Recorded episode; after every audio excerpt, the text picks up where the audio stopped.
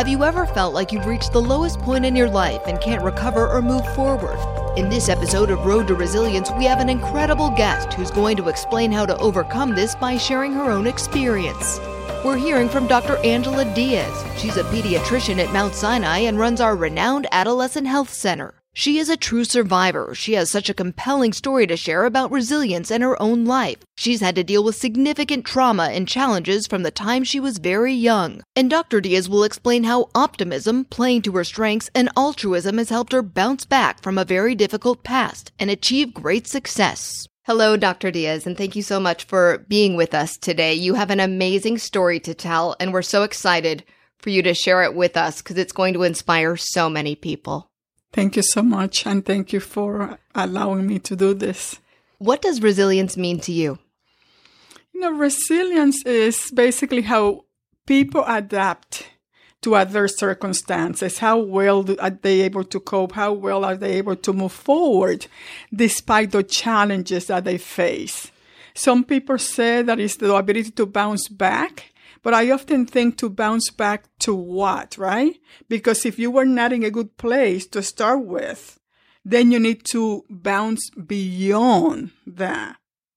And you have certainly adapted in your life. What makes you so resilient? I think what makes me so resilient is a number of things. One is just that I'm very optimistic by nature. I'm one of those people that not only see the glass half full, I see the water coming over. Everything is possible. Where would you be without resilience? It is really interesting because people always say, Oh, you're so resilient. How do you make it? I had quite a, a challenging life, but because of, I think, my temperament, my optimism, the love of my mother, and many wonderful people that I met along the way. I think that has helped me uh, be able to move forward, right? You know, when you are traumatized, there's always a scar. So I don't, that never goes away, but you learn to cope and you learn to move forward. Take us back to your childhood and how you grew up. Well, I grew up in the Dominican Republic. And my mother was a young mother. She was just 20 when she had me. She was a single mom and didn't have the opportunity to go to school. So she really is illiterate. And she had to work to support me. So it was challenging. So we live in extreme poverty. To be able to get a job to support herself and support me, she had to leave me behind with my grandmother, her mother, and my mother moved to Santo Domingo. My grandmother was in extreme poverty. She had to work. One day she was um, boiling some either milk or, or beans on the floor. They used to cook on the floor. And I was nine months old. I was crawling. And the hot boiling thing tilted and I got burned. So that was a very early sort of medical trauma that I had. It was quite severe. We never had health insurance. I never got health care, proper health care. I never got immunized even as a child. We never had the money. So when I was four and I went to the store to buy the food we were going to cook that day. And I said to my grandmother, oh, I want to carry the bottle of oil. That's what I wanted to carry. It was a large jar. And she gave it to me. So I'm walking with my grandmother and I trip. And the bottle broke and I fell on top of that. So I got a major cut in the abdomen and they had to take me to the hospitals. They didn't know how I was going to do after that. It was really, uh, they said that I was quite sick from it. And, but the good thing that happened from that is that it was the time that I saw doctors, really for the first time that I remember. I was in the hospital seeing doctors and nurses and other personnel. And they just seemed like wonderful people. And ever since that time, when I was four, I said, I want to be a doctor.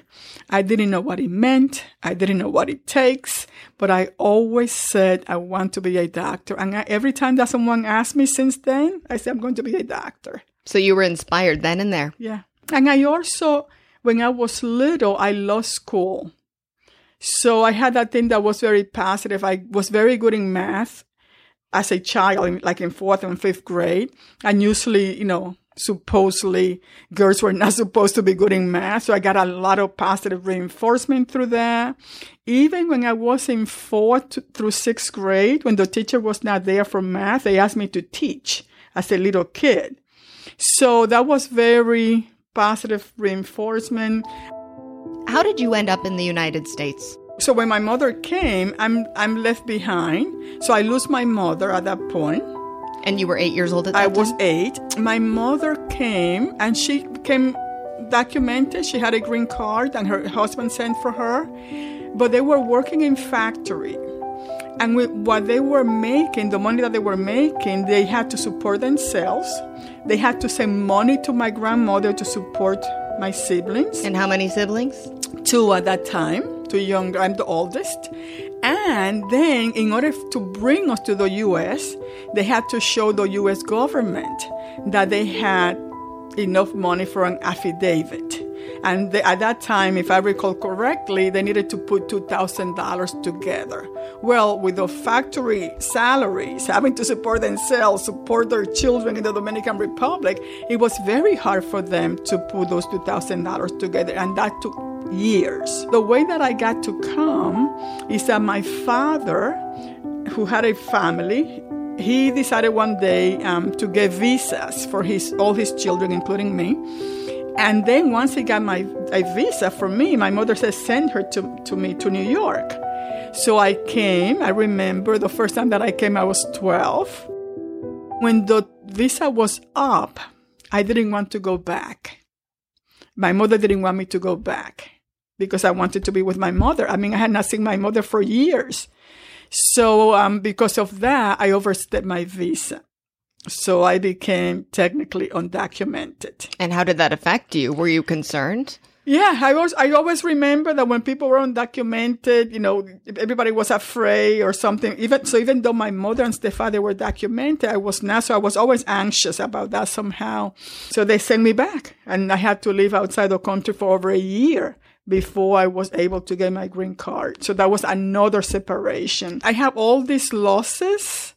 And also my education was not continuous. It was not strong. You finally end up back in the U.S. Yes, I was almost 15 when I came back to the U.S. And when I was in ninth grade in Harlem, I was in a classroom with young people that were from different countries. They did not speak English. Some spoke French. Some were from Eastern Europe. Some were um, Spanish speaking. And they had seventh, eighth, and ninth graders all together. We all had different abilities. Some of the young people, of the students, really, I don't think they were even literate in the language. And we had a young teacher who was 21, Miss Collazo. And I always say that she was gifted. She one day said to me, You know, you seem to be really good with math. So I'm going to send you out of this class to an algebra class. Got an A in the algebra class. And she just was able to see that. So you were a good student through high school. I was a good student. I love math and it was easy for me. I didn't have to work on it. Uh, and then as I got older, I also love physics. Describe what happened to you when you were in high school and the path that you chose. I had had a tough life, as, as we discussed.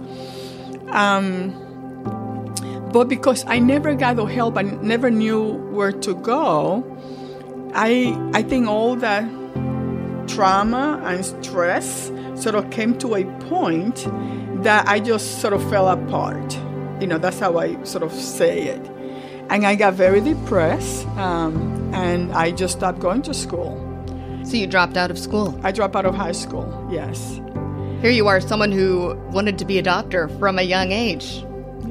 And you almost gave up that dream. Yeah, and that's that's why I think it's so important to help young people because you know it was not a matter that I couldn't understand the subject academically. It was emotional. It was that I was depressed. It, it was that I had been traumatized, and um, that I also didn't have the access to either medical services or mental health services that I needed. She knew she needed help, and that's what brought her to the Adolescent Health Center at Mount Sinai, a unique place that provides free medical treatment and counseling to at risk youth. when I came to the center, you know, they had to face my fear. They had to help me with whatever my life had been. But they didn't give up. And they encouraged me to get back to high school. You know, they, they really treated me. And I always said they glued me back together. If it was not because of the center, I only got no's. If I would have been still a high school dropout and not pursue my dream and, you know, go on to become a doctor. Within just a few months, Diaz went back to high school. She took all advanced placement classes, graduated on schedule, and went on to City College.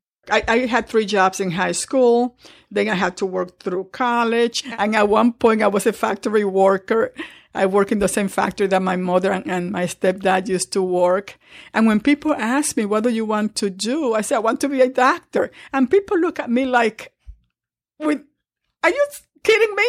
you're a factory worker. How can you be a doctor type of thing? But I just kept saying the same thing. I didn't get distracted from that. So one day I went to Columbia and I said, I want to be a doctor. What do I need to do? So they gave me an application and I completed the application. I actually did it by, by, pen and paper right there. And then I come back to her with the application and she said, What is this? I said, My application. And she looks at me like, Lady, um, you know, people don't do that. People usually go home and spend a lot of time doing Especially at Columbia, right? That's yeah. not an easy school to get into. You know, and then I got a letter of acceptance to Columbia Medical School which was a huge break for me. Dr. Diaz didn't stop there. She continued her medical education at Harvard and the Icahn School of Medicine at Mount Sinai, where she focused on pediatrics. You achieved such success. And you did that by being a resilient person and playing to your strengths. How did you play to your strengths?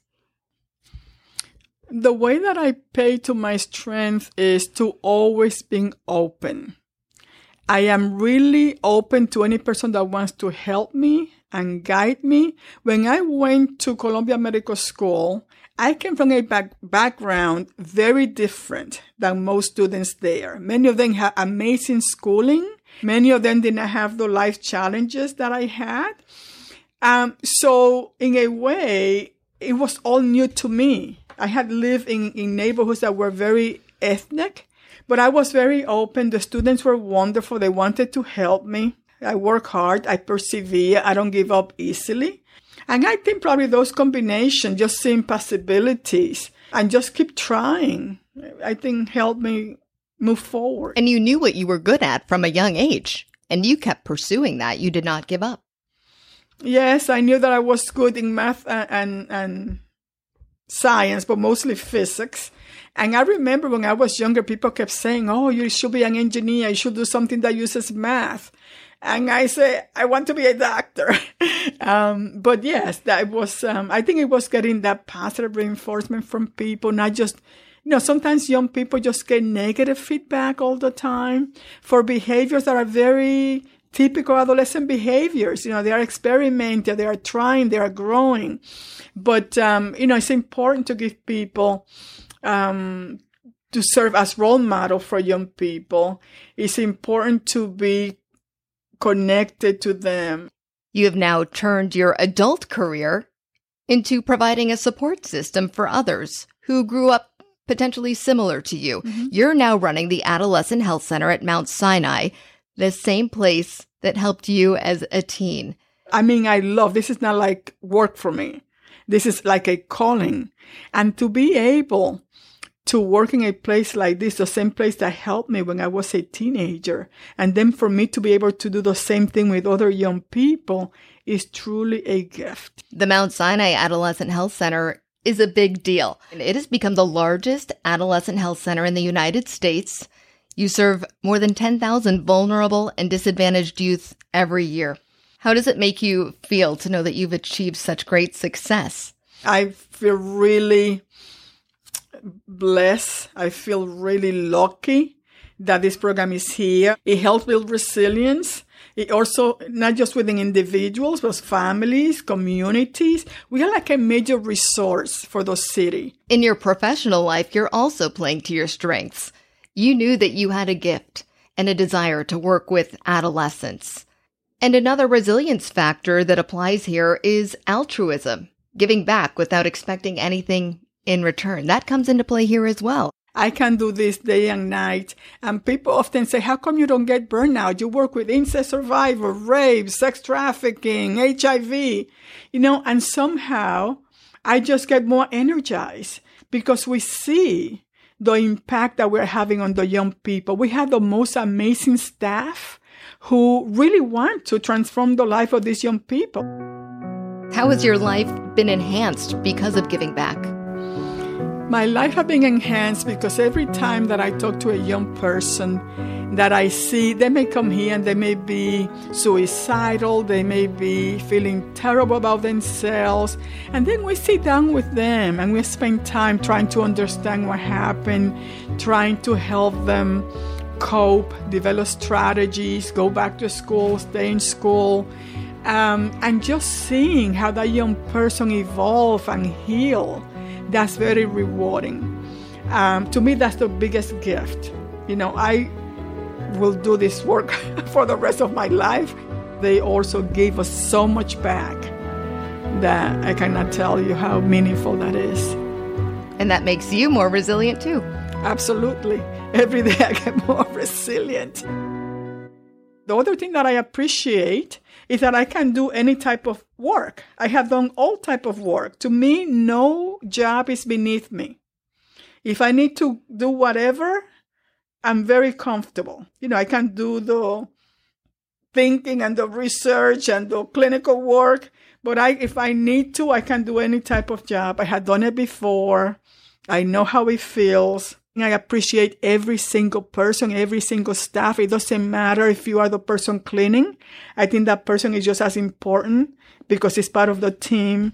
So I value every person because every person contributes to the success of whatever we are trying to achieve. You're proof that you can rise above a bad circumstance and thrive. Yes, I have been able to thrive to move forward. And I also feel that the young people that come here, every one of them, their life get a little better and some of them, their life get transformed, just like mine, sometimes even more. We have young people here that came with many, many issues, many challenges as a young teenager. Now they are doing PhD at Harvard. They are going to all type of school, doing very, very well. So many people can do that, but they can, we cannot do it by ourselves. So I guess the main point that I want to make is yes, we can do well. We can get above. We can thrive. We can be resilient, but you need to have the support, the support from the family, the support from the community, the support from your schools, having a place like ours, like the Mount Sinai Adolescent Health Center that understand young people, understand trauma, all of us working together can create miracles with a young person's strength. You don't just use altruism professionally. We want to talk about one of your heroic acts on a personal level. You donated one of your kidneys to a close friend. Yes, I did. In 2012, I had a friend that needed a kidney. And, um, you know, I just decided, they had tested different people, including family members. And for whatever reason, they had not found a donor. And they tested me and we were in alignment. So, um, I decided I was going to do it. And I just thought it was the right thing to do. How did giving back help you? I just felt, you know, and I feel that if we can get somebody else's lives better, why not, right? And that sometimes you may need to sacrifice yourself a little, but that the balance overall for the community, for the group, or for the family, it all works out. So that's how that's how I saw it. Donating the kidney is not an easy process. It's not an easy process. Some of my blood tests were a little off, like the hemoglobin I was I'm not a diabetic, but I was pre-diabetic and they just felt that it's better if I keep my two kidneys. But anyway, I exercised, I ate well to get my hemoglobin A1C to a level that I could donate to to this person, and so that's, so that's what I did. One of the things about being resilient that I'm not good at is exercising. it was very difficult because it's something that does not come natural to me. Some people love to exercise naturally. Some people eat healthy and wonderfully all the time. That's just not me. And why is that me? I have no idea. I don't know if it was the way that I was raised. I don't know, you know, but that's, that's one of my challenges in terms of resilience. I could do much better on that area. You did something remarkable after donating that kidney. One month after that, you started training for the New York Marathon. Oh, yes. The, the, the surgery was the end of July. I think it was July 24th, if I remember correctly. And I said to the doctor right then and there, I need to run the, I'm supposed to run the marathon in November. Can I do that? Then they say, yes, you can, you know, train. And I did. A very short period. You do this yearly run. It's called Run for Teens, where you raise tens of thousands for the Adolescent Health Center. This is really putting you to the test. I had committed to run the marathon to fundraise for the center. So I wanted, you know, I, when I have commitment, I like to meet them. That year, I was ready to run, but that year was Sandy, so the marathon was canceled. But I had done, I was um, going, I was ready to go out there and do it. Um, and I'm running the marathon this year also. So running marathons, this is now a tradition for you. Uh, yeah, but I think this is, this will be my last one because I'm getting older and I do it to fundraise. And we have a team of 15 people that are running to as a fundraiser for us, but they are younger. So they, you know, um, but I decided to do it this year again because it's our 50th anniversary. So I want to raise a lot of money for the program. What are your goals going into the marathon? You want to beat your time from the years past? No, all I want, my goals are to try to finish without injuries and to complete. That's it. It doesn't matter how long it takes me. It doesn't matter if they put me on the sidewalk because I had taken so long and they need to clean the streets. How do you use resilience to get through it? Well, you know, as I say, it's probably my weakest point is exercising. So it's, it's uh, a challenge. So I have to try to be perseverant. I have to try to get out there. And for the marathon, I do go out and I, um, so I just know that I have to do it and I do it. And the end result is so worth it to help these teams. Oh, yes, yes, absolutely. The thing that is wonder, uh, wonderful about the marathon is that that day, New York City become a one people. I had never experienced something like that. People of all color, all class, all religion, all ages, everyone come out there as one people. And I love that. We all belong. They are all there to support the runners. They bring food. It's a altruistic expression from the city to the runners. And I just love to see when people help each other, when people don't get hung up in their differences, but their similarity and common purpose.